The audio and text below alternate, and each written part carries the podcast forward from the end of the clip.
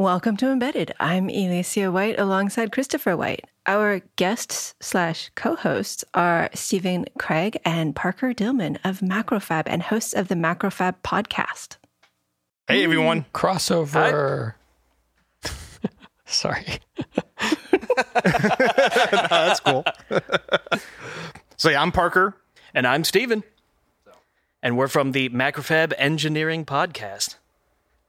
And I'm Chris from Embedded.fm podcast. And I'm Elecia from Embedded.fm podcasts and Logical Elegance and all of the other insane things I get into. oh, this is going well so far. Oh yeah. Okay. Um, Woohoo! We made it past the intro. okay. Let's let's do this. Uh, can you tell us about yourselves, and then we'll like share and all of that. Hi. Um yeah, I'm Parker Dillman. I'm an electrical engineer. Um born and raised in Texas. Um started or co-founder of Macrofab. Um, it's been my life for what the last four and a half years now. Um, do electrical, you know, manufacturing for small OEMs, specializing in doing prototypes and small volume runs, stuff like that. Um, I like Jeeps. I like hunting, camping, fishing, um, taking things apart. So it's probably what got me into all this. So and I'm uh, Stephen Craig. I'm also a native Texan uh, for the majority of my life. Not originally, but the majority. Um, Wait, I how can you be a nat- partially a native Texan? because I have uh, I have given up my Oklahoma residence. Oh. That is that is no longer. I'm officially a Texan.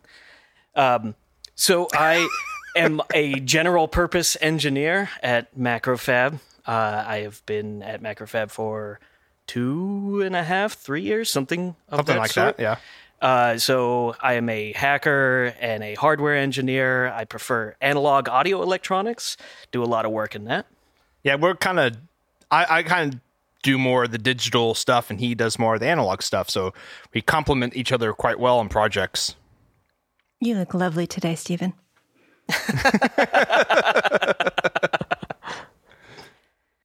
All right. Uh, well, I'm Elecia White, a native Californian. Used to live in Southern California. Now I live in Northern California, Middle California. middle. Uh, software by training, software and general engineer by training. And went to HP when I first got out of school, learned about big companies, and just kept falling in love with ever smaller companies until finally I gave up and founded my own. And now we do embedded software consulting. I do embedded software consulting. Someone took a So full time job. went from like a million people to like two, right? and now it's at one. I've been abandoned. Oh no! You've reached full transcendence now. Uh, yeah, I'm I'm Chris, as we've already mentioned several times. uh, I'm a software engineer as well, and started out also at a big company at Cisco Systems doing networking stuff, and then went to a startup doing more networking stuff, and then a succession of startups after that doing embedded systems things and medical devices, uh, consumer products, uh, all kinds of things. I do not have electrical engineering training of any kind except by osmosis. Um, but uh, I like playing music and the beach. yes. our, our beaches are a lot um, different than yours out there. Ours are a lot more brown and kind of nasty. so I'm excited about uh, this podcast because we kind of have like both worlds coming together here. We have the hardware and the software world, and we kind of, I guess, we're going to take a peek into the minds of both, right? Yeah, that was kind of my goal. So we could find out what software and hardware engineers Let's find out what's wrong with the other side. I was going to say want from each other, but Oh, we can oh, go oh, with oh. what they hate about each other instead. That works too. 10 things I hate about you. Uh, okay, so do you want to do that, or do you want to tell us more about your podcast first? I mean, sure, we can. I mean, so the the MacroFab Engineering podcast actually was created just so we could.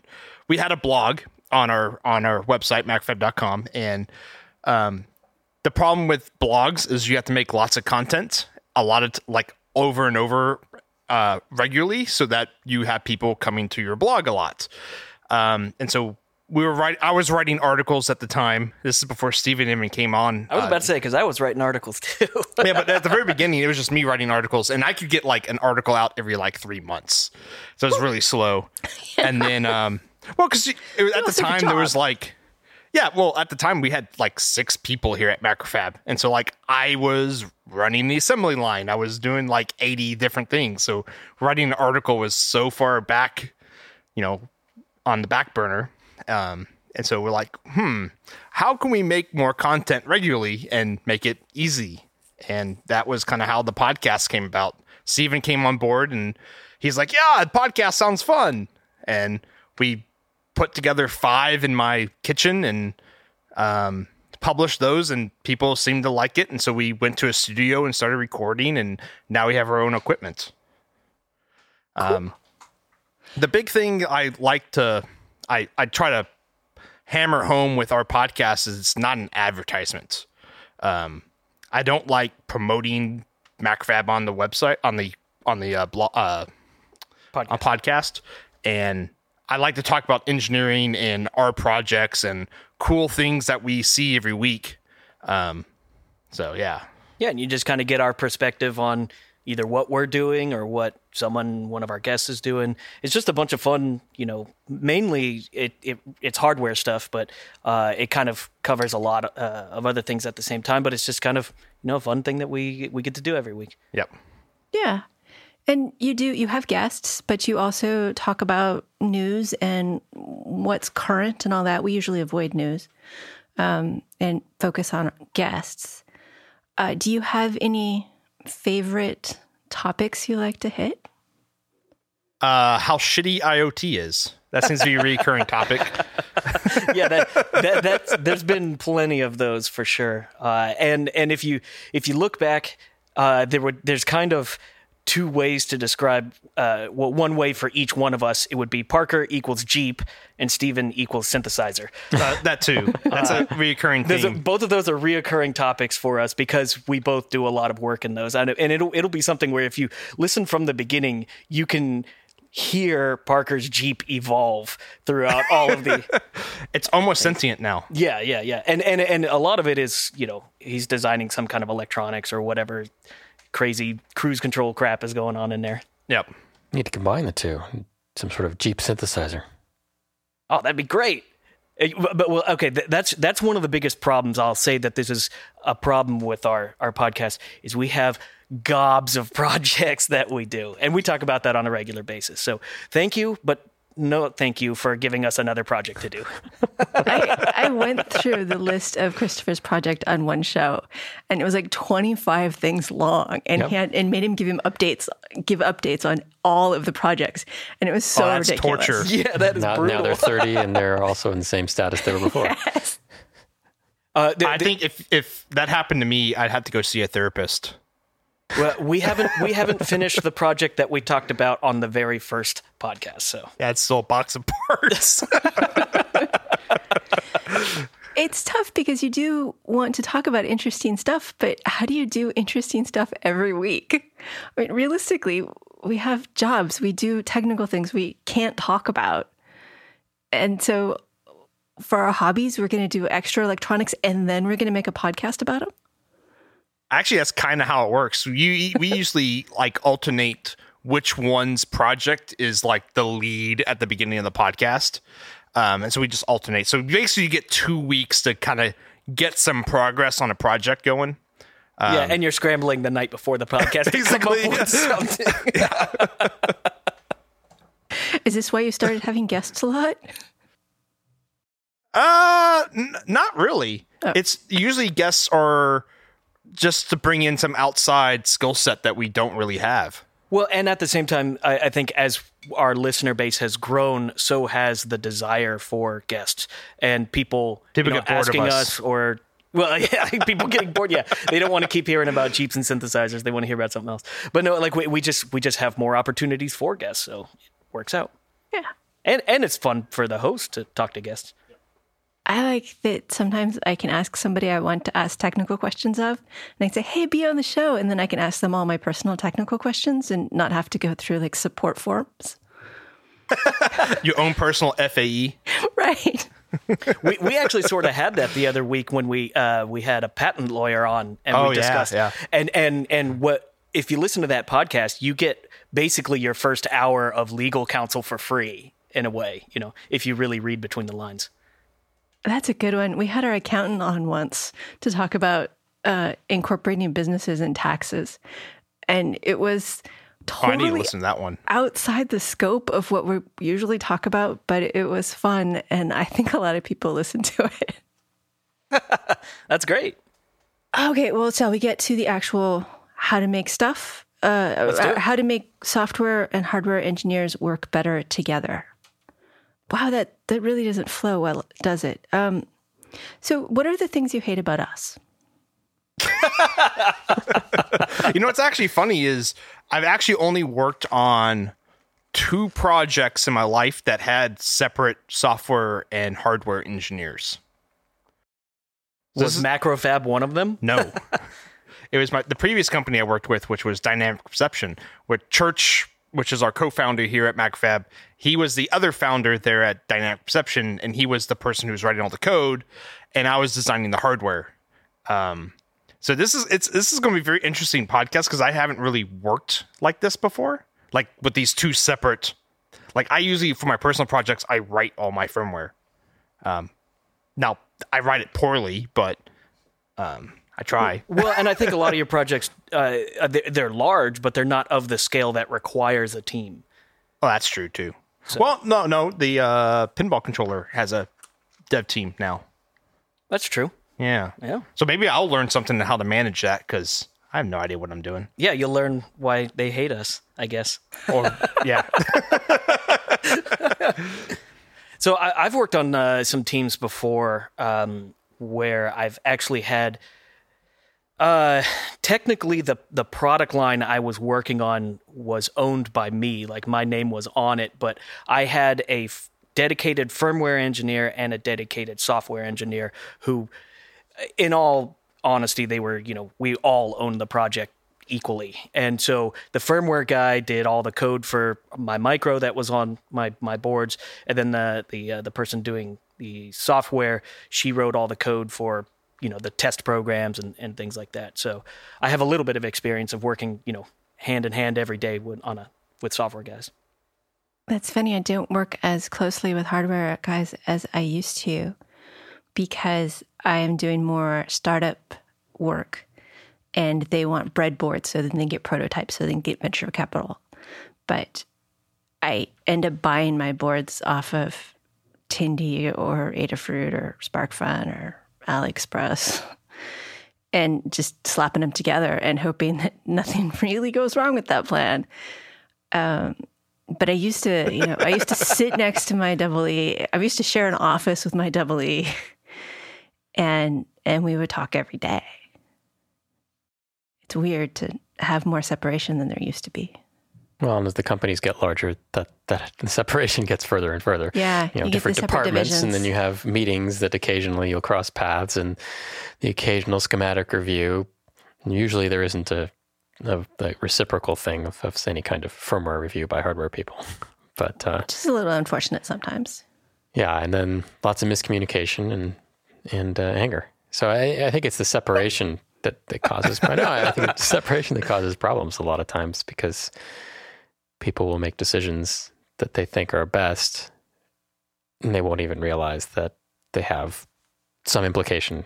Yeah, yeah, how on that affects other other aspects of the project. Well, yeah, and and and to be honest, in in in all reality, I see kind of the hardware firmware side. Maybe there's a little bit of distinction when you come to software, but the hardware firmware side, those guys are are in bed, you know, all the time. I mean, those guys are are linked together almost 24/7 with what they have to do because they because if any one of of those people make a change to a product it affects everyone else and so you really have to you know you have to have real strong communication with your software people uh, and your firmware people uh, or you will get you know you will result in anger i guess the way you put it Well, I don't know. I mean, it depends on your definition of firmware. It's kind of loose. It's the Uh, we, we, don't want to get started on that. We've, we've had like full day arguments on where firmware starts and where firmware ends here at, at Macrofab. Oh, I don't think there is an answer to that. I mean, when you say firmware, some people will say, oh, no, that's the microcode. If you're actually writing in C, that's not real firmware. And other people Who will are say, those people? you worked with one of them. Actually, one of them argued with me. One of the people you worked with who wrote microcode. Um, and then there are people who are like, well, if it's not That's on the web, that's then it's- hardcore gatekeeping. Yeah. You must write an object or assembly code to be firmware. Um, so, I I mean, firmware is between hardware and software, and whether the software is on the device or the software is in the cloud, I don't think there's a solid line. There isn't a solid line in the stuff I do every day. No. I mean, I, I'm people would define what I do in the morning as software, and maybe the afternoon is firmware, uh, and it's all one stack. You know, going kind of morphing from one to the other. So it's Yeah. yeah, it's a tough thing to, to it define. wasn't, you were just complaining about, you were having arguments with both the hardware engineers and the design team because there was the no way, industrial design team, there was no way you Yes. could solve both of their problems at the same time. right? So that's firmware for sure. Yes. yeah, we, we should just argue about this. Yeah, actually, actually, how about this? What makes an embed system embedded? Oh God, not again. no, that one's pretty easy. Uh, an embedded system is purpose built for its application. And what that usually means is it's resource constrained. Now, is a phone an embedded system? Well, to the person who has to program the operating system or figure out its sleep states, absolutely, because they are totally resource constrained. To the person who's writing Candy Crush, no, it's a computer. And so you can have different perspectives for the same device, but it's whether or not you are worried about your resources and uh, how you are constrained within them to most efficiently serve the purpose of the device. So it's a sliding scale in a way. It depends on what you use it for or what you what part of it you're working on. Yeah, but of course, there are things like um, Fitbit or microwaves or even cars that you have to say those are definitely embedded because nobody works on them who isn't aware of their resource constraints. Really? Fitbit now has no, good no, apps. no, that- I mean, that's a uh, that's a really good definition. Fitbit I like runs that JavaScript definition. apps, so I don't know. But Let, uh, let, me, let me let me throw a monkey wrench in real quick. What about a Raspberry Pi? Is that an embedded system or not? Like if you write uh, if you write a Python program that runs on it, Wait, eh, wait, wait, what if you write a Python program that like spins a servo using some of the pins? Did you just com- change a computer into an embedded system because well, you I think, purpose yeah, built I it? think yes, and I think that that's the purpose-built single-use thing. I mean, well, I okay. How about this example? I worked on uh, medical imaging scanners. That the main core was a Windows computer. Is that an embedded system? It did one thing. Yes, definitely. yeah, w- But yeah, we have Windows. a reflow oven that has Windows XP on it. So, I mean, it does one thing: reflow boards. Yeah. the uh, the self checkouts at Home Depot all run um, PIC microcontrollers. They are embedded systems. They do one thing. and so the Raspberry Pi, I don't, I go back and forth because that is such a computer. It is such a bigger computer than I had for all of the first 10 computers I had. So, how is that not a computer? But then once you put it in a robot and all it's doing is controlling the robot, then how is it a computer anymore? It's a controller. So I think I think it's it can be unuseful to to discuss this Actually, too much. discusses it. Yeah. which is- because- We're, we're, because we're, you can we get jump right to like lost, the yeah. meta side of the differences between hardware and software. but I think you know something that interacts with the real world, something that has a single purpose. That's probably a pretty good. You pass butter. Yeah, yeah. You, you passed better exactly. Okay, but we know what hardware is. Do we? even though hardware isn't as clear cut as it used We're to getting be. philo- FPGA seems like software yeah, to me. yeah. Yeah, Flat flex PCBs. They're not real hard. that's true.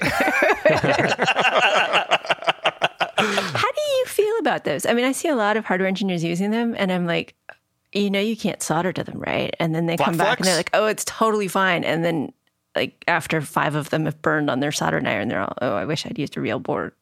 Oh, I we solder flat flex all the time here. It's not a problem. Yeah, and and there's there's purpose built soldering irons. They uh, what do they call them? Um, uh, hot bars. Uh, they call them hot bars for uh, purpose built for flat flex They're just really, really wide soldering tips. uh, on an arbor press, basically. So But they're cooler aren't- too, aren't they? yeah, a little bit. Well, it depends. Um, because you're still trying to solder lead free, so you still need the, the yeah, you still got to get hot enough. So it, the it's actually sometimes it's even hotter, so it gets a higher impulse with less soakage, heat soakage. Okay, that makes sense. I still don't. I still don't love flex because I definitely cannot solder on them, and I have watched my hardware engineers flame their flex board. They're expensive flex connectors. and then you're like, I shouldn't laugh. I shouldn't laugh. I shouldn't laugh. I'll just go to the bathroom. Oh, so go back to the like uh, we were talking about if uh, Chris was talking about if what hardware is like. So he he brought up the example FPGAs, which is very interesting because is what is like VHDL and Verilog code then? It's a physical definition of metal connections inside of a semiconductor device. So in a, in a sense, it is code. It's code, but it represents a hardware structure. Not directly. It's sort of like a picture, in a way. Hmm. I've always thought about it as logical, a logical definition of, of how things are clocked and what to do when certain clocks happen. And it seems more like C code to me, except all at once. Yeah, it's it's a lot like C code. Um, but uh, the thing is, though, it's C code that well, kind of like I'm t- we're talking about Verilog. It's kind of Yeah. like C code that compiles into a hardware definition of what's going on. Right, that's what I was meaning by a picture. Okay, Like it okay. actually physically changes something in the real world. You know, I guess you could argue that. Nah, I'm not going to go there. That- Now we're getting way too meta. I was about to argue about code changing things in memory, but we won't go down that route. Yeah, but nobody looks at memory, but you could look at a schematic that an FPGA represents. That's right. You could actually write a schematic of what you ask the FPGA to Oh, do. whole gate logic. You could if you really wanted to. If you really wanted to. I mean, people do look Yeah, I mean that would be horrible. That would be yeah, but somebody out there probably does do that. Well, the the in school, the first time you program an FPGA, you do it with gate logic. You draw out all the gates and connect it together. And then once you learn VHDL or Verilog, you're like, why did they make us do that? I'm never doing that again. So Exactly. you know. It was- yeah. Right. Yeah. Okay. Uh, let's see. We have we have actual questions here. Oh, right. There was this one. Um, this one is a big baffling question for me. Um, you like PICs? Like really? Like you like PICs?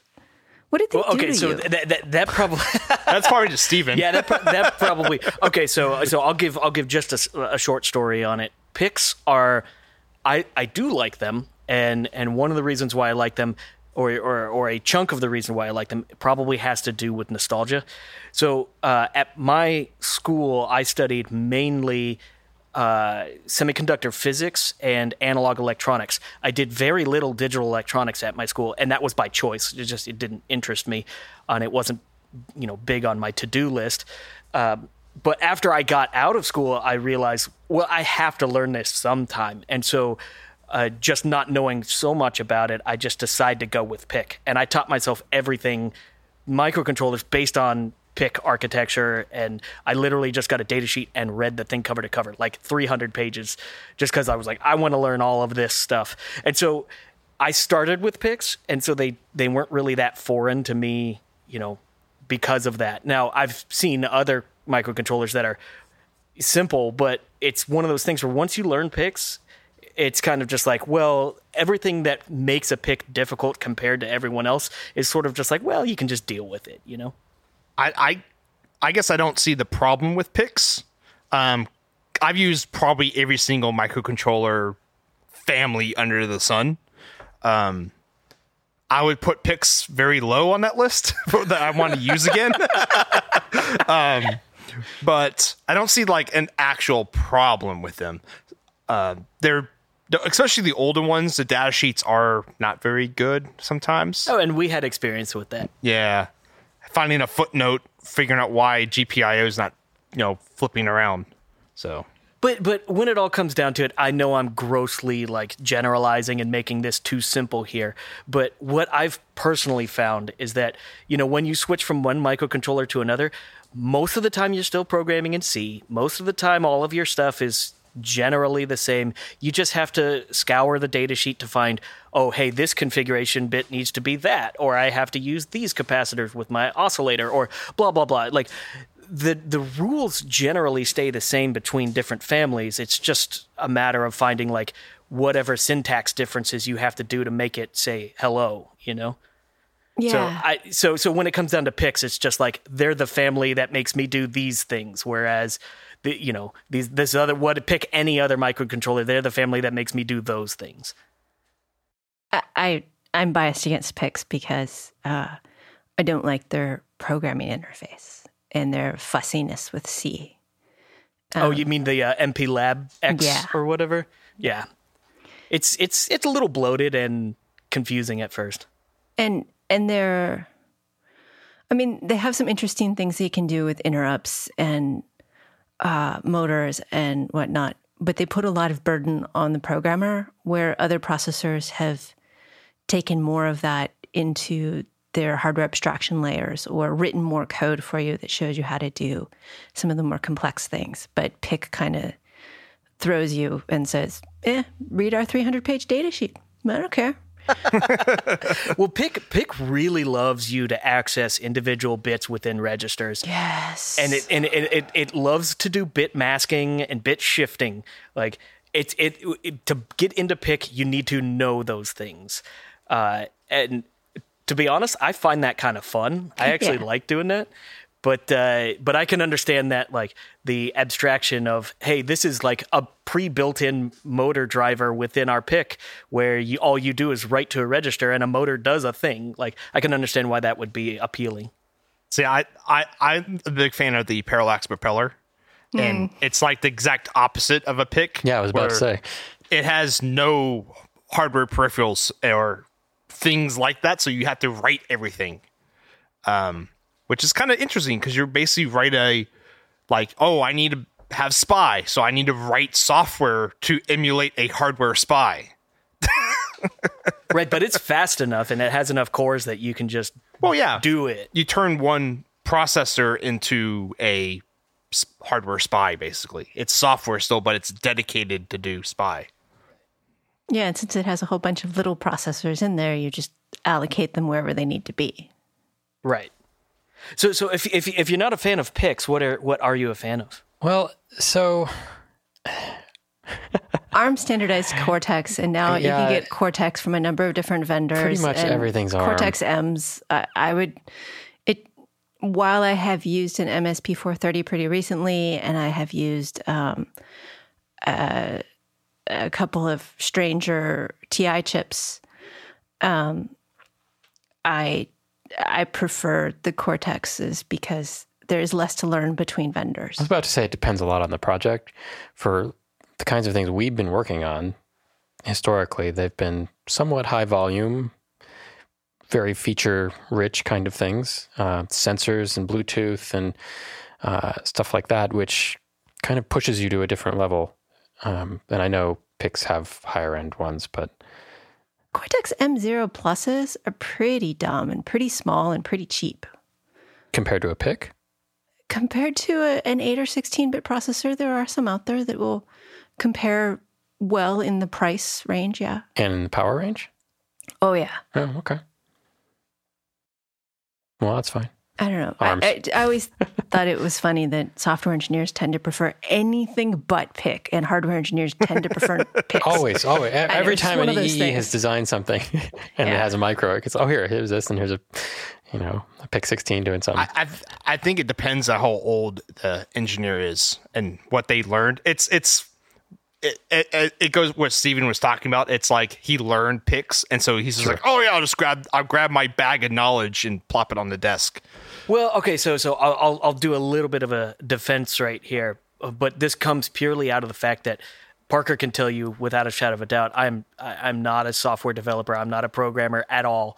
Like I can I can dig my way through something and make it work, but I'm nowhere near good at it. So PICs kind of I like the fact that I, that I know, hey, I write to this bit and I activated a thing. Like there's like a give and trade right there. Like I pay that register money and it gives me what I wanted from it, you know, uh, sort of uh, situation. So it's like I like that really low level access to what I want something to do. And and to be honest, like what Parker was talking about with the propeller um, writing his own SPI driver, I actually did that on my first um, PIC. Also, I just you know wrote my own function to do that.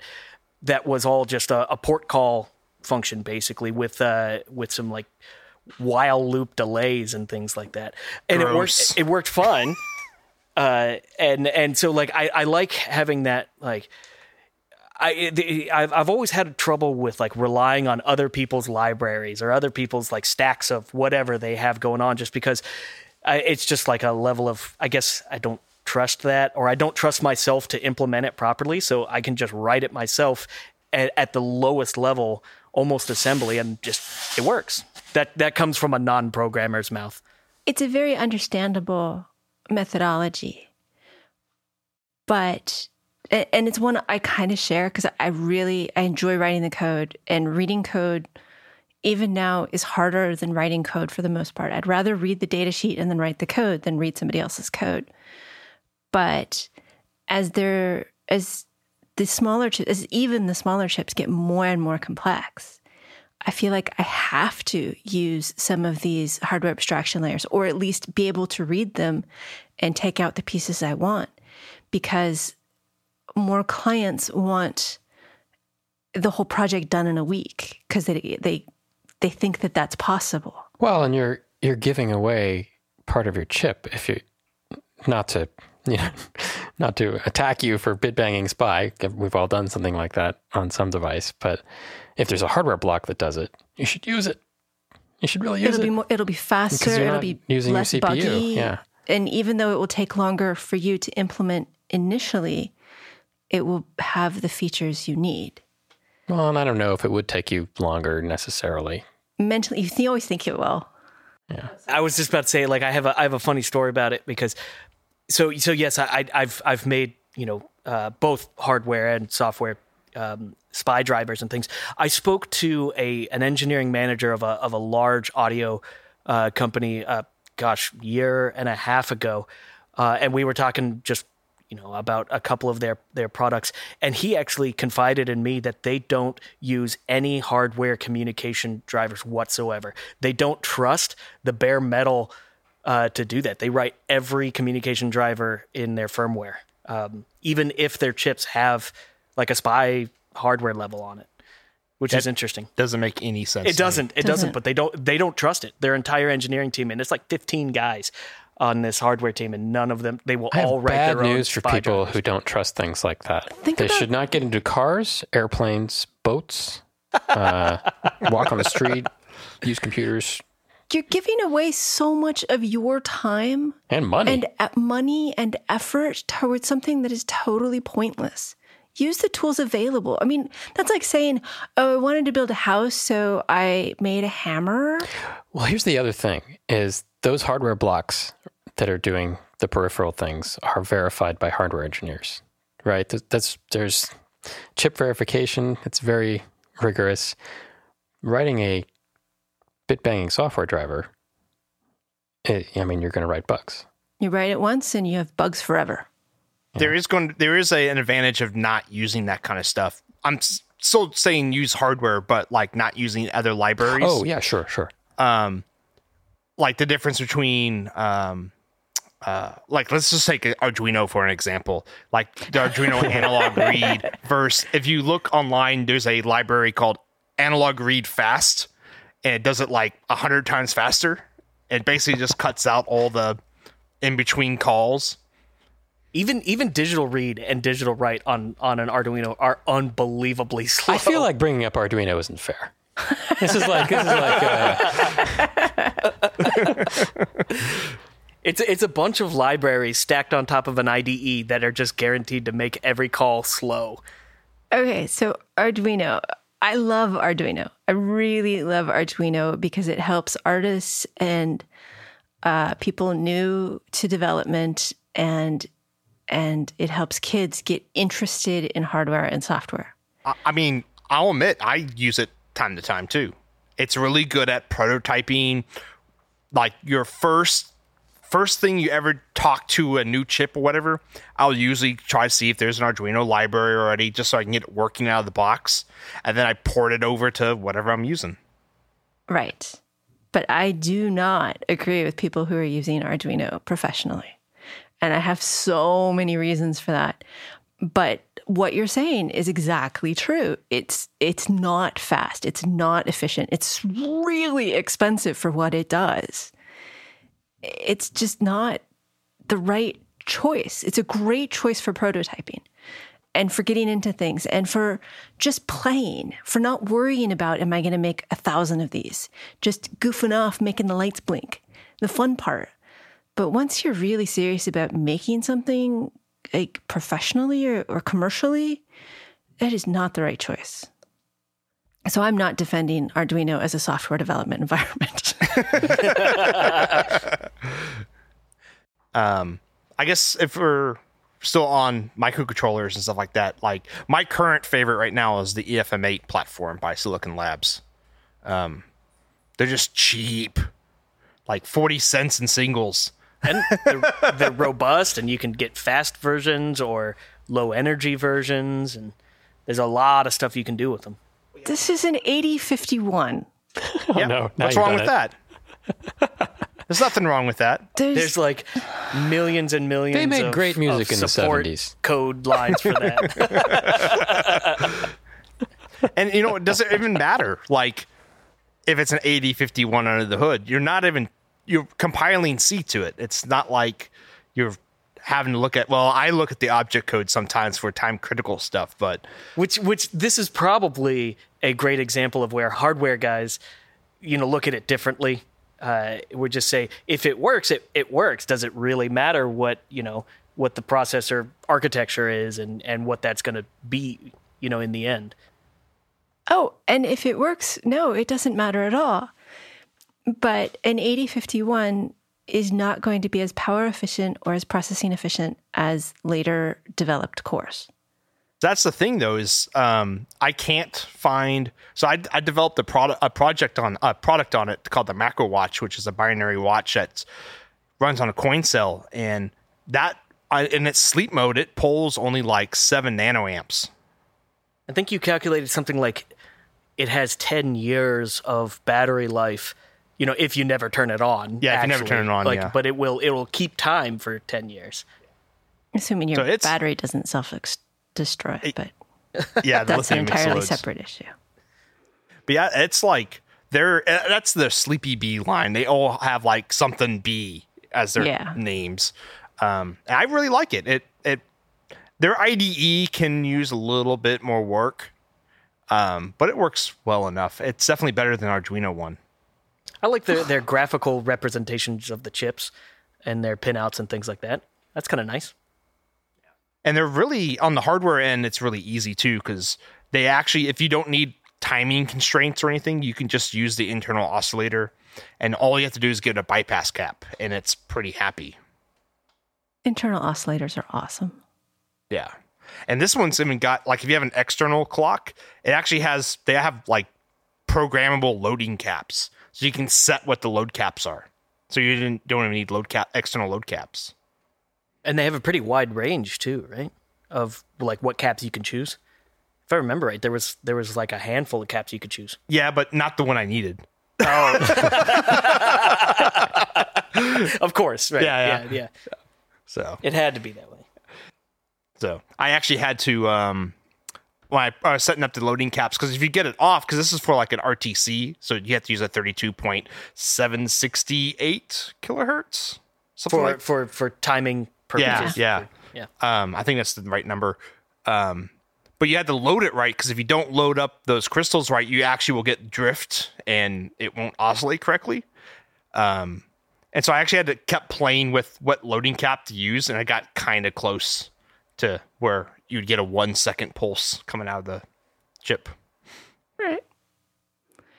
I, I, I'm I'm still not convinced with the 8051, but You just need to go to, go to Jay's $1 microcontroller. He talks all, that's all true. about it. The the the microcontroller, the one dollar microcontroller, it does give that one a pretty high bar.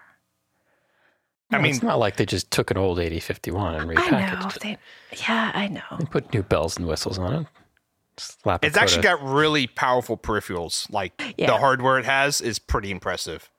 And that's what they do. They make a core that's super small and power efficient, and then they can turn off all of the peripherals they don't need.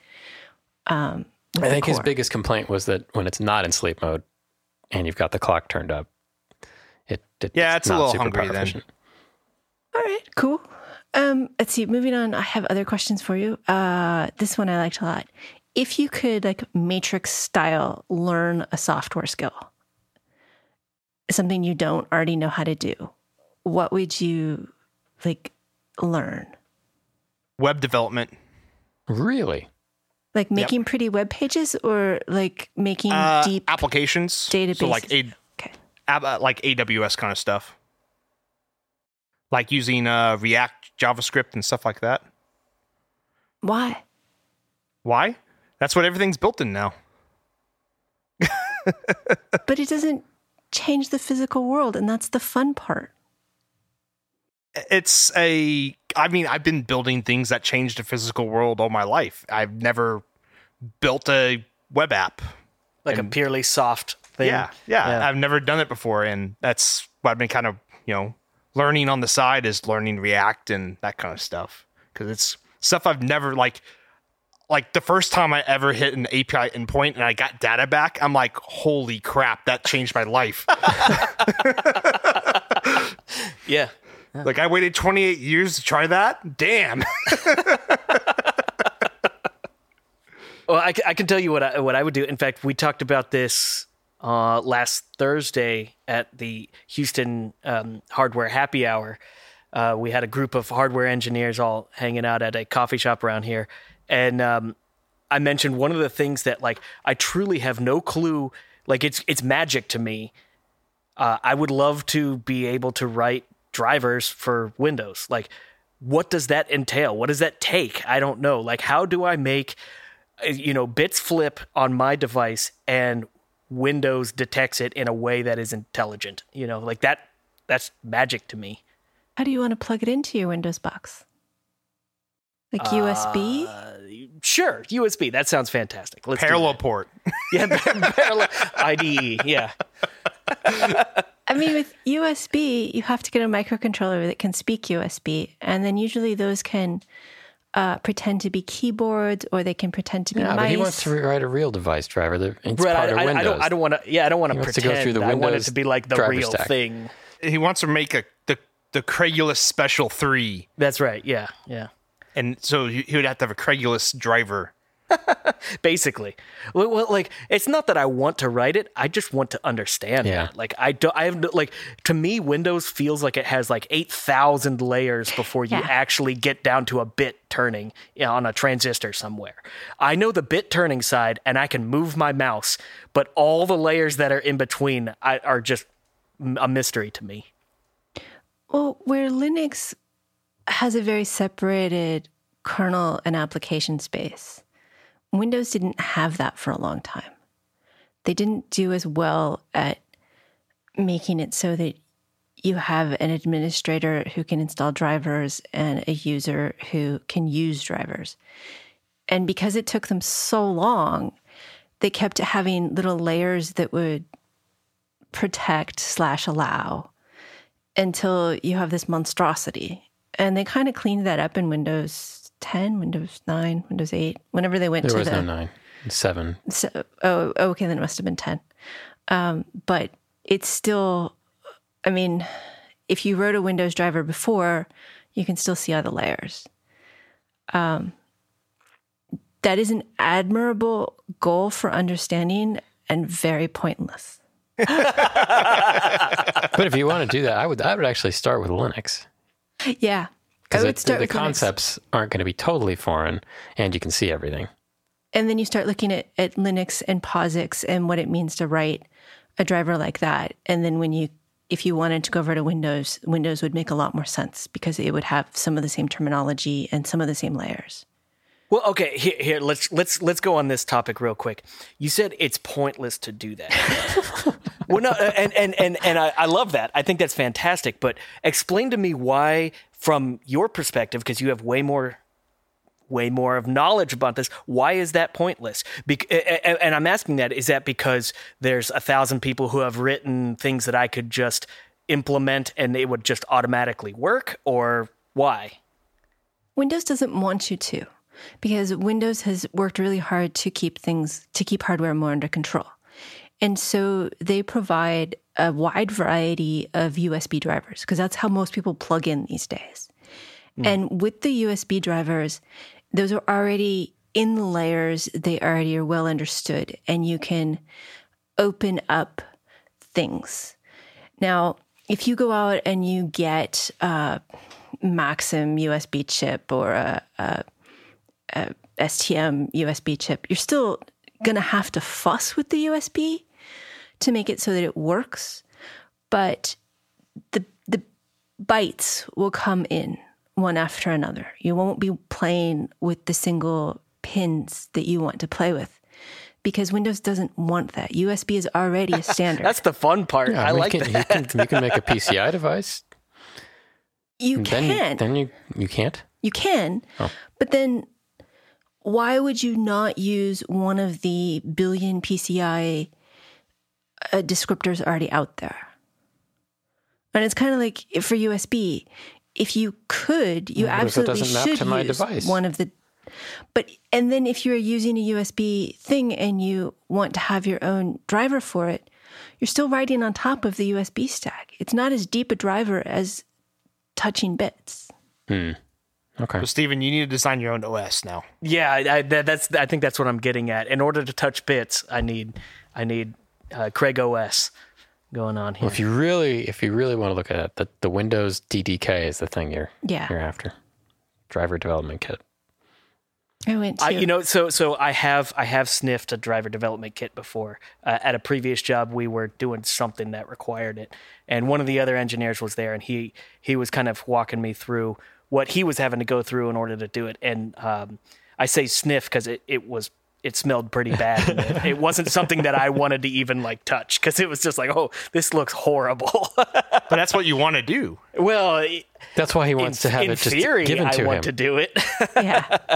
I, I guess it's I guess it just purely comes out of a uh, just not having a good understanding of it. Like I'll I, I, I'll take I'll give this as an example. Um, I have a uh, a piece of test equipment back at home that is a voltage standard. So basically, you flip switches on this thing, and it outputs a voltage, and it's a really accurate voltage standard. Now it has an entire GPIB bus on the back of that, which you you know using whatever protocols they have defined in their data sheet, I could control this thing via however many ways I want to.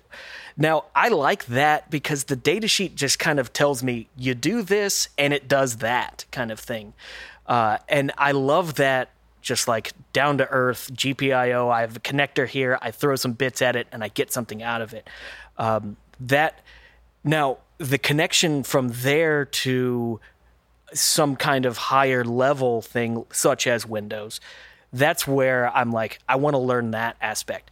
And it's purely, I guess it's uh, mainly educational for me more than like, I don't need to actually do it because I know that there's a thousand ways that someone else has done it guaranteed way better than I could. I, I actually think Chris's suggestion of try it in Linux first is a good one. I mean, this is Yeah. this is an instance where a Raspberry Pi would give you hardware access and let you build up whatever you wanted. And then once you had that plan and could see the layers on the on the Linux side, it might make a lot more sense on the Windows side. Yeah, actually, you can probably just glue a Raspberry Pi to the back of this thing and do direct GPIO access on your Raspberry Pi and and serial port to the other side. Just type You see that in. that part that that part is fairly s- simple. Yeah, and that's I've, no fun. I've already I've already done that on on Raspberry Pis. I'm not saying like that's boring or anything like that. I love the fact that the Raspberry Pi you have a full computer that has an OS running on it, but if you want to talk to a pin, you can straight up do that. I got it. Yeah, that's no Put fun at put a all. wi Wi-Fi on the Raspberry Pi, so now your voltage standard is an IoT device, and you can just SSH into it over your network. That would be your- fun. and then run whatever you want. That would be a lot of fun. But yeah, that's that's why there are so many Raspberry Pis on the net. well, Remember okay, add keep it to the project list. Yeah, yeah. okay, what hardware skills should I learn as a software engineer who wants my doubly to appreciate me more? Um, let's see. So, so I actually have one that I think would be fantastic, and and and we have something. Well, I believe you guys actually have something written out about this, which is funny because I think both sides kind of argue about this same topic. Uh, it's the idea of reading and interpreting schematics because both of us have to play by the rules of the schematic in a way. And one thing that would be fantastic is for software people to be able to look at a schematic and get a lot of the answers that they need to not necessarily exactly how everything works or all the equations that go behind it but things as simple as hey this is my input signal. It's going to this pin. And i can see that because it's this part of the schematic or you know something of that sort. So just a, a general ability to read a schematic is a very valuable skill in my opinion for a software developer. How did you learn to read a schematic? Did you learn to read it by writing it, or did you ever learn to just read it by reading it? Uh, I so I'm kind of weird, I guess, but so I I kind of taught myself how to read schematics back in high school because I wanted to build guitar amps and I started downloading as many schematics because I knew that was the way that they were built, but I didn't understand them. So I just spent a ton of time looking at a bunch of them and reading a bunch of information until eventually I could identify all the individual components and you know, it just grows from there. I got mine uh, reading um, appliance wiring diagrams. So it's not quite a schematic, but it's kind of close. Um, yeah, repairing appliances and stuff when I was in high school. So Okay, so you both did learn to read them before you learned to write them. Oh, for sure. oh yeah, Okay. Uh, I always I learned to read them, but I always wondered if it would have been easier if I had been writing them first. Um, because now, as I can sketch them, I, I can read them better. But it took me a long time to realize that there was a lot of the schematic I didn't need to follow. Um, that there were whole pages I could kind of just mark off as, yeah, this is power conditioning. I don't care. Just give me my 3.3 volts and go on to the next page. Yep. That's actually a good point is like maybe part if you're working on a team, part of your schematic is this is what matters for firmware. And this is what matters for software. Absolutely. And notes on the schematic are invaluable. Oh, yeah. So so yeah, fill it up with notes as long as it's not super cluttered and you can still read it. Um, I would say reading schematics is probably the best way to improve your schematics that you're writing because you learn why isn't this explained and then you put it on yours. Right, and and be logical about your schematics. I mean, chunk things into circuits that make sense to be together. Uh, you know, it it does help to have a a uh, path through which signals flow. Um, if if you're a right to left guy or a left to right guy, it doesn't matter. Just pick one and stick to it. Stick to it. know. Yeah. yeah, yeah, and and and have it such that like, yeah, if you have like you were saying, if you have six pages of signal conditioning that connect a thermocouple to a processor, uh, let your firmware guys know that hey, pages one through six you don't care about.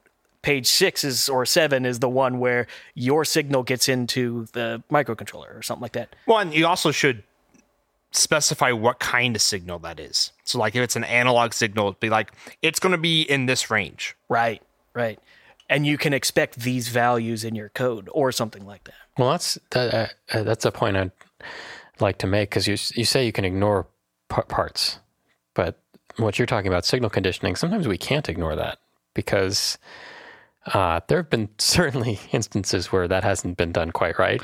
Oh, yeah. And it bites us in the end because we have to end up fixing it in firmware with like, oh, we have to do this. We, we have to reinterpolate this entire range because it's nonlinear when we expected it to be linear, or we have to correct it for some other thing. But there's a lot of cases like that where if somehow we'd been involved in the in the analog design, which we can't understand, uh, you see where I'm saying? You what I'm saying? Oh, Yep. yes. Well, but but but the way you're describing it, what that sounds like is, you know, not necessarily. I'm not saying like this is the end of the world or a horrible No. issue or anything like that. But it sounds like the hardware guys maybe they either were relying on the fact that they were hoping that their prototypes would just work, or maybe their calculations weren't right, or maybe they were expecting that we were going to do this in the future where we might have to, you know, apply a polynomial to whatever. you Yeah. know. Uh, and and and I think that goes back to what I said a bit earlier about you got just just got to have communication between the teams. Um, you know, if somebody makes a decision such as, "Hey, I'm not sure if this signal conditioning part is going to work," we're just going to have to try. Well, the, you know, that's that's an acceptable you know solution. Absolutely. Just make sure everyone knows that. Yeah. And it's nice with the analog bits that I'm not following to be able to say, well, can you walk me through this? Especially if there's an answer at the end that says expect voltages from one to three volts. This goes into software. And and then I'm like, okay, one to three volts. I can totally get that. What does that represent in physical units for the sensor?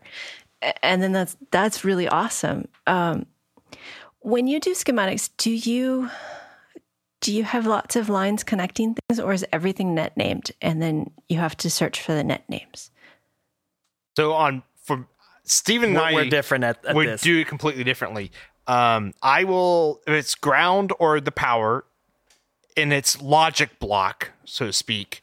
Um, they are all connected, and they will have a symbol, whatever. If, and if it's a signal, it and if it's a signal that leaves the logic block, it gets net named. Um, if it's inside the logic block, um, I usually will name the nets unless I like oh there's no reason to you know name that net for some reason. Um those all get connected. But um yeah so if you have like your power filtering over on one side and then your microcontroller on the other side i don't go and connect like the power good signal So so usually the things that I make into like net nodes are power, um, sometimes ground, but a lot of times I'll draw out ground because a lot of the circuits I work on are very uh, strict on how ground has to work. Um, so power is almost always just a net name because it's just power. Um, now I block things as much as possible on my schematics. So I'll put my whole microcontroller, and if I know it has, you know, offboard RAM that's next to it, I'll put that right next to it on the schematic, and I will literally draw, draw boxes around the things, and I will name those boxes. I will say, this is the USB input IC. This is the microcontroller. This is the memory. I will I will put notes all over the place on mm-hmm. things because it just helps things stick in my mind. Now, if it comes down to things like SPI and I've got like 50 chips that are all on the SPI bus, Yeah. I won't draw 50 lines everywhere. I'll just say, "Hey, this is, you know, the the the couple lines for SPI. I'll make those buses and you can look at every chip and see, "Hey, this is an SPI chip because it accesses those buses." Um, I've found that that's the easiest to read. Um, and in general, my analog stuff is all physically wired. Uh, I mean, not physically. You see the wires on my schematic, and my digital stuff is all blocks that are all named. This seems like a trend that has changed over my career. It used to be everything was wired together, and you'd end up with these schematics that were mazes, and I would feel like I was doing those third grade games where you have to follow the line. And I remember getting out markers and trying to figure out where everything went because some of them didn't have names. And I remember in an interview, somebody handed me a schematic that didn't have very many names and asked me what chip did what. And I was shocked to discover that I could tell which one was the flash chip and which one was a sensor just because I had enough experience looking at these things by then. But now it seems like nothing is connected and I have to do this game of trying to this is the other third grade game where you have a list over here and a list over here, and then you try to draw the lines in between to figure out what connects. And I don't, I don't like either way. There's there's a balance for sure between the two. Like if if you're just naming every single pin that comes off of a microcontroller its own individual name, and then you have to hunt and peck for every single one, it's annoying. It really is. That was how I used to do it. Uh, and yeah, I've, I've seen some of Parker's old schematics, and it's just like, oh, So but you just thing. know it, but it's the thing really hard to read. Even before that, because I learned by reading wiring diagrams, is I drew them like wiring diagrams first. Oh, geez. So it was everything was wired. yeah, yeah, yeah. Actually, if you want to have fun, go to Google and go look up the original schematics for the Apollo guidance computer. If you want to see schematics where every single thing is connected to every single thing, uh, it's like I don't know how many pages for that original computer, but it's like gate level Three? logic. No, it's more than that. It's far more. Than that. Far more than that. And it's all gate level logic and they're all just connected to each other. And they just have like page in and page out connectors named, you know, a ton of random things. And they used to have the schematics be, you know, four by four. I remember printing them out on the big plotter at work. And it wasn't like eight and a half by 11s. oh, four foot by four foot. Yeah. They were Oh, enormous okay. and they would go on the wall. Yeah. I was thinking like you said eight by eleven after four by four. I'm like Oh, four sorry. inches by four inches. Yeah, like you might get like two or three size. gates I'm like, that. oh, what are we talking about? Coasters? coasters. yeah. Well, they, I mean, that what they used to have a whole like army of people on uh, uh, drafting tables writing all those up. yep. That was that must have been a lot of fun. So so from from okay, let's let's crack into the the software side of things.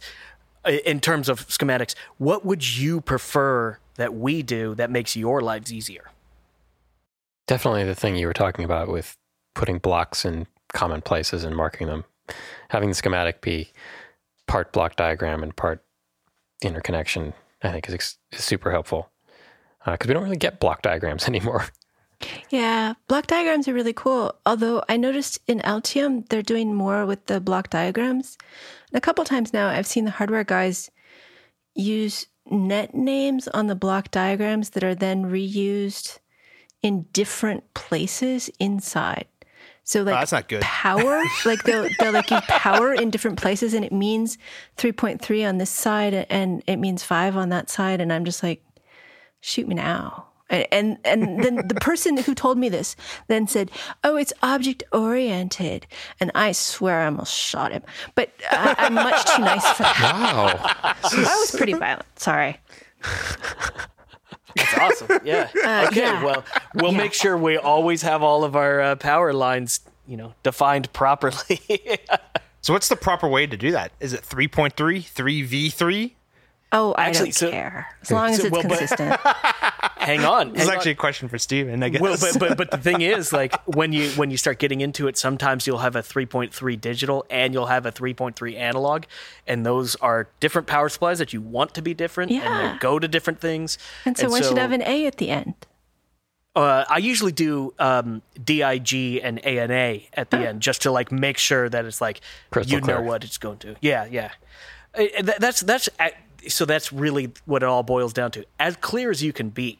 You know, if it, if it takes you an extra two seconds, you know, to to to just always ask yourself if someone else was reading this, would they be able to get it? Uh, I think that's kind of one of the big things there, and uh, everyone has their own way of of doing it. You know, you hand you, you hand ten projects to ten hardware engineers, you're going to get ten different schematics, and they're all going to have the fingerprint of whatever engineer did it. But they should all be readable at the end of the day. It's funny. In software, we have coding standards, and part of the reasons to do that is so that our code looks less individual. Have you? Is there ever been a hardware schematic standard? I guess there probably is. I mean, technically, everything on a schematic is, you know, a, a standard. Like when you look at a transistor, it should look the same every across everyone's computers. Uh, however, you know, Parker, did did you, did they ever teach you how to draw a schematic in college? No. no. They, they- like I I never once opened a uh, a PCB program because of college. I did it on my own, you know, uh, and so you know, anything we did was just like whatever wires we had to do in our lab notes to get, you know, get by. I mean, I can think of three different ways to draw a resistor. Yeah, on a there's- schematic. Right. There's a bunch of ways, and it's different actually based off of you know where you are in the world. You know, Mm-hmm. in in the UK they draw resistors as a as a box as opposed to a squiggly line, and so you know it. Y- there are some standards, Angled squiggly line. Oh, I apologize. Because apologize. the squiggly line is inductor. Yeah, You're right. That's you're a right. You're right. springy line. It's Stringy yeah, line, Yeah, yeah. that's right. Yeah. So yes, yes, there are standards, and and we we like to pretend like we follow those. I think he was talking about like the implementation of the hardware is going to be like we can talk about like if if you give us a project like I'll use an E EFM8 and and then Stephen will be like I'm going to use a PIC for some reason. Well, I mean, I was, yeah, I, I, I do mean that, but also at the same time, like, ta I, I was using a transistor, so let's run with that. Like, an NPN bipolar transistor, the emitter has the arrow pointing Okay, out. out of it, It should always point out, regardless of how big or small or weird you draw it. It should always point out, such that you know that's the emitter. It might not be a circle. It might be a square. It might be whatever. I don't care. Whatever. As long as like eventually I can read it. I think that's where the standard comes in. I really want someone to draw a really weird looking NPN transistor schematic symbol now. Yeah, we should we should do that and then make a shirt out of it for the and then write MacroFab Engineering Podcast under it. I, I actually didn't mean a standard for the components because I, I guess I knew that that happened. And I view Although those, it sounds like less than I thought. Well, yeah, a little bit less than I thought. I kind of viewed those in the same class as software keywords. It's like, no, you don't get any choice about those. You have to use those.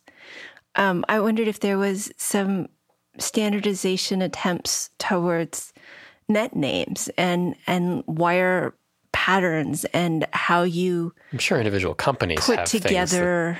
Yeah, Yeah, individual I guess- companies will usually have like a document like for that, but no. yeah, I mean, it's the same as for code. Yeah. There's no Yeah, yeah, yeah. Well, there's, I mean, there there are attempts to get us to start doing coding standards, and and people publish them and, and people publish them, and and, And some of our yeah. tools help us follow them. yeah. Local variables are all lowercase. Global variables are all uppercase. Blah blah blah blah blah. That sort of thing. Yeah. um there's more and more standards like actual legit standards for this stuff when you're talking about like defining footprints and packages Yeah. but even then people don't care that's the thing about it's like people just don't care about those standards as much as we talk about them I, I I would think I would make the argument that it uh, that maybe they're not fully educated on them. And what I mean by that is like a lot of people don't know that those standards exist. Like when you're That's true. just doing an 0805 surface mount resistor, like do, do people know what IPC number document to go to that tells them how to do that? M- I would I would venture to guess 9 times out of 10 they don't know what number that is, you know. Don't Do you, you know? just get it from? It starts with a seven. no, no, DigiKey does not provide the layouts, and and in fact, most of the most companies will not provide those things because then there's some form of liability. If your circuit doesn't work or if it doesn't reflow properly or something, they'll give you guidelines, but they will not tell you exactly how to do it most of the time. You know, they'll they'll give you pretty good guidelines. Are there? I, I heard something about a standard library of parts from a few vendors. Yeah, I think DigiKey just started doing that with KiCad. Um, this is this is getting to that kind of mentality with I guess hardware engineers because where Stephen was talking about like wanting to learn how drivers worked and like wanted to do it just to learn how to do it, and so it's his.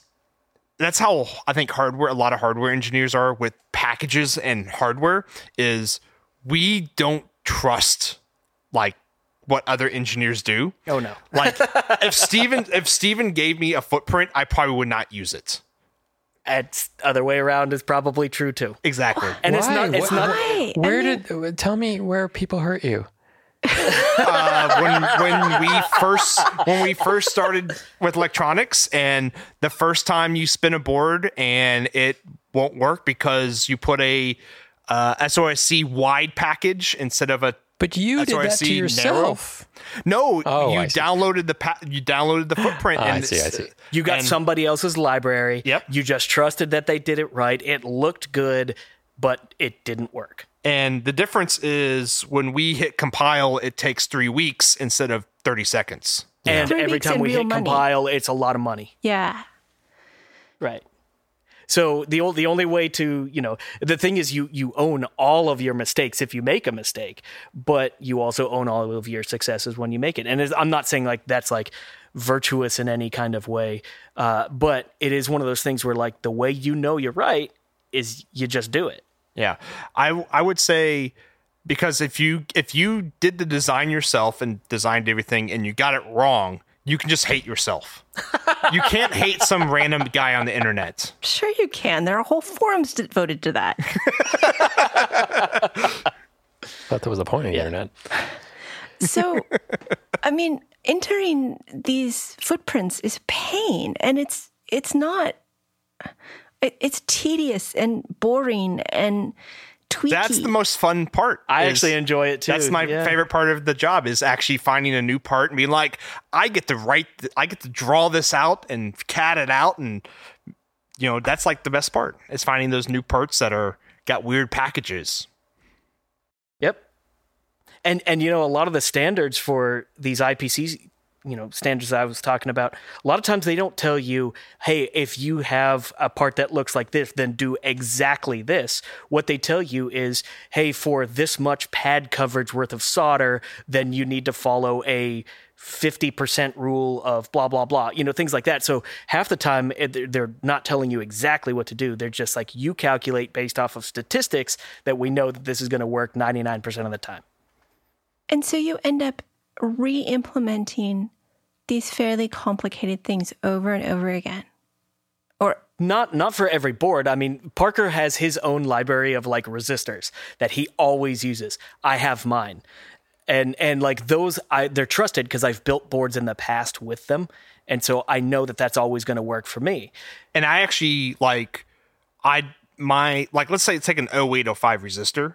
Like the one that the package I designed is actually in between what a purely machine placed footprint would be and what a like hand soldered footprint would be. And it has some trade-offs on both of those. So you can rework it by hand with an iron or you can or it will reliably go through the reflow oven, but you give up like board space for mm-hmm. that. So let me tell you what this sounds like to me. and I and I, I see where you're coming from. I really do because this is mechanical stuff, and there's there's physical things happening here. But from my perspective, this is like saying, well, every time I do a project, I rewrite the operating system from scratch, and I have some bits that I've written in the past, but I always use my operating system that I wrote, even if I'm making something, you know, an iPhone app. From a software perspective, it's like, okay, well, I mean, I have everything not- I do, I've made myself. I mean, that's not tr- that's not completely true. I mean, like I will reuse all my footprints. It's not like but I, they're yours, right? Sure. You, you, d- yeah. No, I'm not. I'm not. I'm not trying to argue. I, I, I find it fascinating. it's a very different mindset Yeah. from, especially, I mean, I am, I'm going to a talk tonight about a, a library that in Python, and I don't think I really want to use this library, but I want to know about it. And It's kind of like what you were saying about wanting to learn web development. That's completely the other end of the spectrum, right? Where you're you're Mm-hmm. only piecing things together from other people's things. yeah, See, you, uh, you're not that's doing web development from scratch. is actually I, I'm not. I, I do agree. I'm not doing it from scratch, but like when because I'm writing a lot of it in Python and, and JavaScript, it's like if I hit import and uh, you know insert Python thing Yeah. That you can import, which is like everything. Um, I actually will go to where that stuff resides and read it and like how does that thing work? Because I just want to import something and it does something else, you know. Okay. I mean, I read the API about it, and I'll read a function or two if I'm unclear on the API, but I trust the APIs and then go on. And it's only when things go horribly wrong that I. But like they say, when things go horribly wrong for them. For them, it's, money and time, and when it's when it goes and, horribly and, wrong and for let me me, also give you a just little bit of a story. Um, at, at a previous job, when we would do a new product, um, if it was just a prototype, usually there would be a handful, up to like maybe three engineers who worked on it, and they would kind of go off into a hole and do their own thing. But when we were getting closer to going to production, we would have a full design review where you know uh, up to you know three to five engineers would go into a room for days on end. And what we would do is we would go every single item on every on the schematics. We would pull up the data sheet for that. We would pull up the footprint for that. We would measure everything. We would double check everything because, you know, every footprint was created and to the company that was actually more valuable to pay multiple engineers their full salary to do that than it was to order you know 20 boards and all of them be bad because one footprint was off or because you know one thing was off. It like the the cost offset was good enough for that So you each write your own individual operating system based on things you've done before, and yet you believe But in usually code your reviews. company has like a set of footprints. That's right. Yeah, you know, uh, th- uh, this company that I was talking about here, they had been designing circuit boards for 25 years. So they had success placing a resistor. It's, you know, over and over and over and over. So we would use that resistor package. It was trusted, it was known, it was good, and it was to IPC standards. You know, but if we made a whole brand new funky sensor, there might not even be a package for that. You had to create your own package or some kind of weird chip that we didn't have in our library. You have to create it for that, you know? So uh, I, I, think it's it's unavoidable in, in a lot of ways. Uh, I, I'm just, I, you have code reviews. You you have detailed, in depth code reviews of actual important information and not just fluffy names and stuff. It's it's odd because you have, as software engineers, we trust our libraries a lot more than you do, but we don't always get to have really good code reviews because we trust our libraries and you know we're we're, make, we're throwing lego blocks together and if they stick then yay and if you get to have code reviews to say oh those two should be moved over that's awesome but a lot of times when you're working in a small team you can't even do code reviews I mean, isn't that what happened with the the uh, SSH bug that was what a couple years back? the go-to bug Is that the right one? I think it was the heart. Did, did something. someone use a go to statement? No, there was. I think it Oh, was yeah. the heart heart thing. heartbleed Yeah. Uh, There, was that the SSH bug? that and- sounds right Yeah, it's, it's interesting. That was such a big thing at the time, and now it's like, oh, Oh, no, no, I don't remember Heartbleed was. SSL. It was in TLS. That's it. That's it. Yeah. Yep. But it's like that was something that's been there forever, and it finally took someone to look at it and be like, oh, oh, no, that's not good. to look at it to understand and to report there were three points there yeah. But it's it's that same thing where like you know, at least someone could just press compile on that one again. Well, and then update all the systems. Yeah, that's a tricky world. Everyone who Everyone, uses it. yeah. including the embedded systems that aren't updatable. Yes. Well, and and and uh, and you know, not not to beat a dead horse. Well, I guess we can leave this as kind of the last thing. Let's say let's say that um, you used a footprint on a board that worked. It got through manufacturing. Everything is great, and then 10 million units got out into the field, and you find out that because of your footprint, that something could make it fail in the first two months of running. Then you're really screwed, you know. Then you would have said, "Oh, I could. I wish I would have looked at my footprint and made sure that everything was right about it." But if you'd used a standardized footprint, all right. So Why? I, I'm- guess I'm that's the question. Why aren't there standardized, footprints, that, everyone agrees and is tested? And, Why is there uh, why is there not one standardized code software code? Well, we have only a limited number of operating systems to choose. I choose mean, we do. from. We have the languages, and we can't deviate from them while using them. Well, I mean, you can use Python. Well, all I'm getting at is like you can use Python, you can use C++, you can use C Sharp, you can use Rust, you can use. But it sounds insert- more like you're So saying you can mix and match them all together in one in one. No, is it why isn't there a standard co- like language? One language to use every all of them. It's the same thing in the hardware world where some footprints are better at other things than other ones. Well, and and and I think uh, so. So a little bit further than that, if you go look at the standards for even the most basic component, a resistor, even the the IPC standards will give you three separate footprints that you can pick from, uh, and they are they relate to three different manufacturing capabilities. If you want to do you know XYZ manufacturing in China, then pick this one. If you want it to go into space and be super reliable, then pick this one, and it's going to cost more and things like that. So these the thing is like it's never just default. It's never just like pick one and you're good. I mean, for the majority it is, but it's not always going to be that Okay. case. Wow, I'm sorry. That sounds really hard. I wasn't trying to be mean about it. no, no, I know it sounds really hard. That was hard. a really good explanation. yeah, Yeah. yeah. No, that that's So I, I wish it was that way. Yeah. And uh, okay, so I'll admit, in, in in some cases that is true. Like the, the software package that I typically use for laying out boards is called DipTrace, and I have found just through experience that a lot of their basic level component. Uh, footprints are acceptable, like the SOIC style packages and things. The ones that are generally pretty easy to work with, they're good. And I will just use those. But I was really skeptical the first time I used it because I was like, I really don't know if it's going to work. And the good thing is you can open up their default libraries and check all the dimensions. So I did check all the dimensions and it was fine. But, uh, you know, in a lot of cases, I will just rewrite that stuff. And also using somebody else's like footprint never that footprint never looks like your footprints hmm.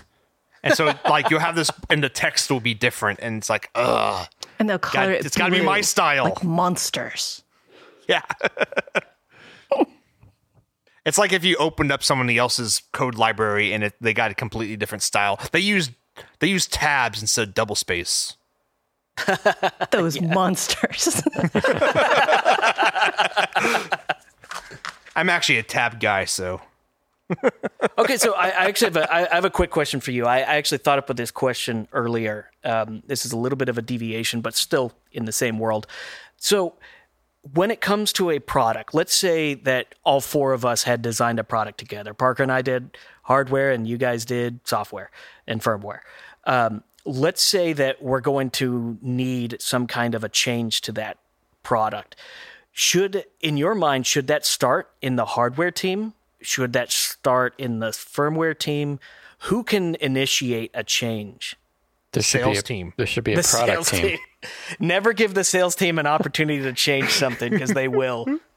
It- well, usually, historically, there's a product team at the things I've worked on where people are defining what the product is, what features it has. Um, it depends on what the source of the change is, right? So if it's a bug, uh, you know, is it something where we're going to have to rev the board? Is it something where we can do a firmware change?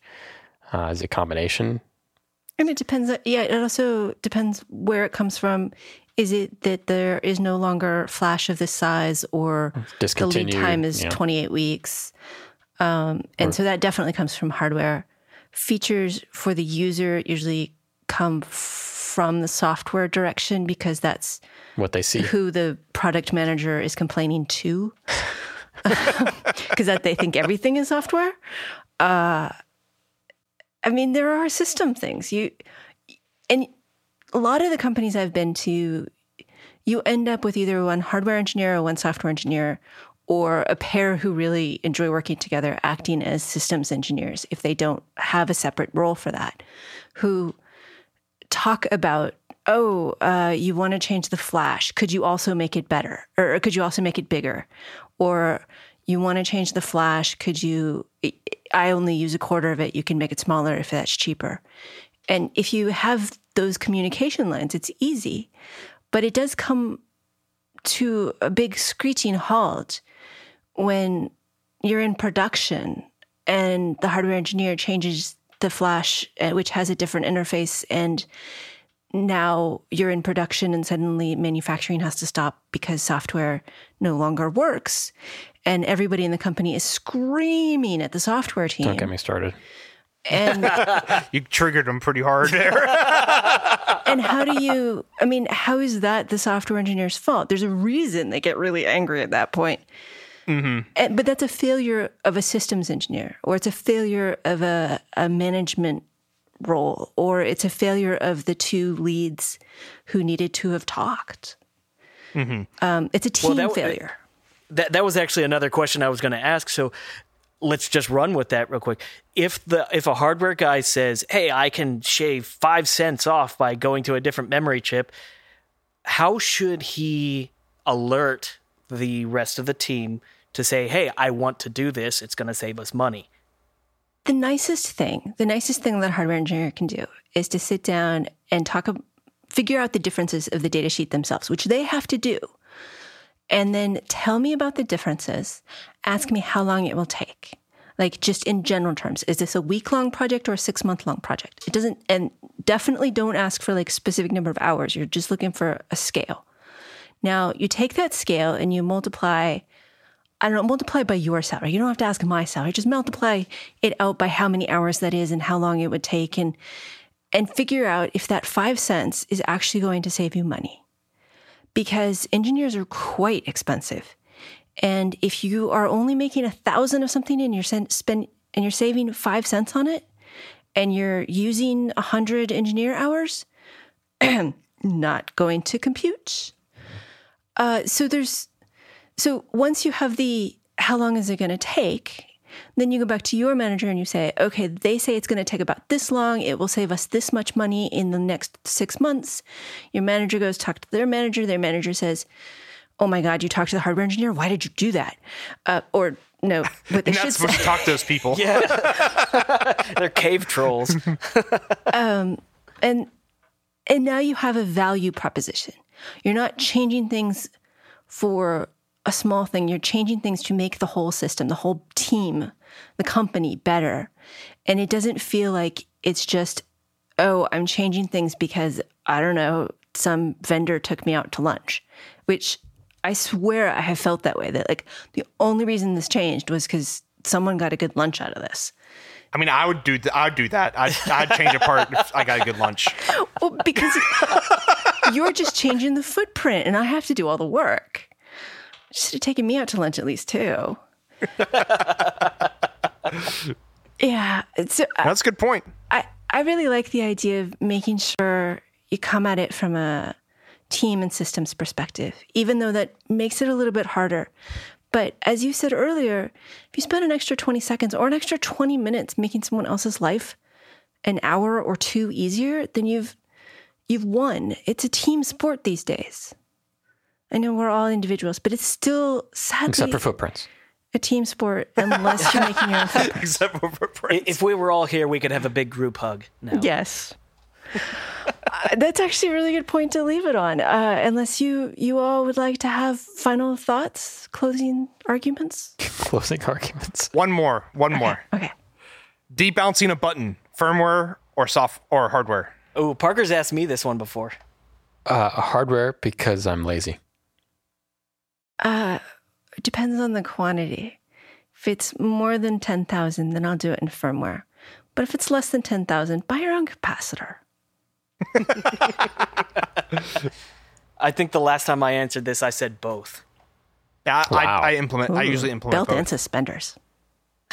Yep. Well, uh, if you talk about like um, uh, FCC CE E testing and stuff, it makes a lot of sense to do it that way.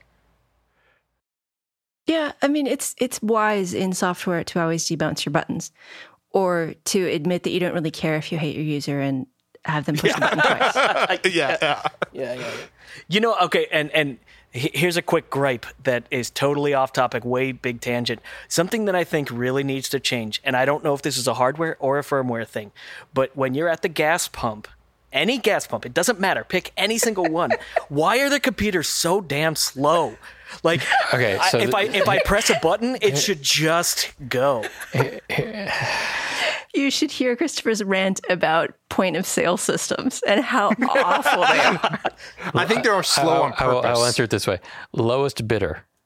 Oh yeah, yeah. Okay, Yeah. that that makes sense. Yeah, just make them a little bit faster. Like, it's uh, the only thing about making it slower. The only thing it hurts is the guy who wants to go fast. Like everyone else can go slow if you want to. They could sell more gas if they could put people through faster. Yeah. Yeah, They're losing yeah, money. There we go. You you see the new gas stations, right? They have screens that have like ads and stuff on them. Yes. Yeah, and they yell at you. That's where all the computing power is going. Video decoding. Yeah. Yeah, yeah. that- that it's all- not going to the buttons. the, the That's ads, for sure. The ads buffer quickly. It's actually like when you have to type in your zip code, that takes forever. Oh my god, it's it's horrible. and then Guys, you, it's and then you really accidentally hit debalanced. cancel, and it's game over if you do that. Like, You usually when that happens, just change pumps. yeah, no, I've I've done that. I've literally dri- driven to another pump. Yeah, uh, I, th- I that's my closing argument there. All right. Yes. well, this has been a crossover show of the Macrofab podcast with Stephen Craig and Parker Dillman, and the Embedded FM podcast with me, Elecia White, and my co host, Christopher White. You can find both podcasts in your normal podcast app or look on their websites, macrofab.com under blog or embedded.fm under Embedded.fm. embedded.fm. Thank you to Christopher for editing, as well as being my co host and producer. Thank you to Stephen Kraig and Parker Dolman for joining us. And of course, thank you for listening. I have a final thought to leave you with because this is something we do on the Embedded Show. And my final thought this week is from the painter Bob Ross. If we all painted the same way, what a boring world it would be. If we all drew footprints in the same way, what a boring world this would be.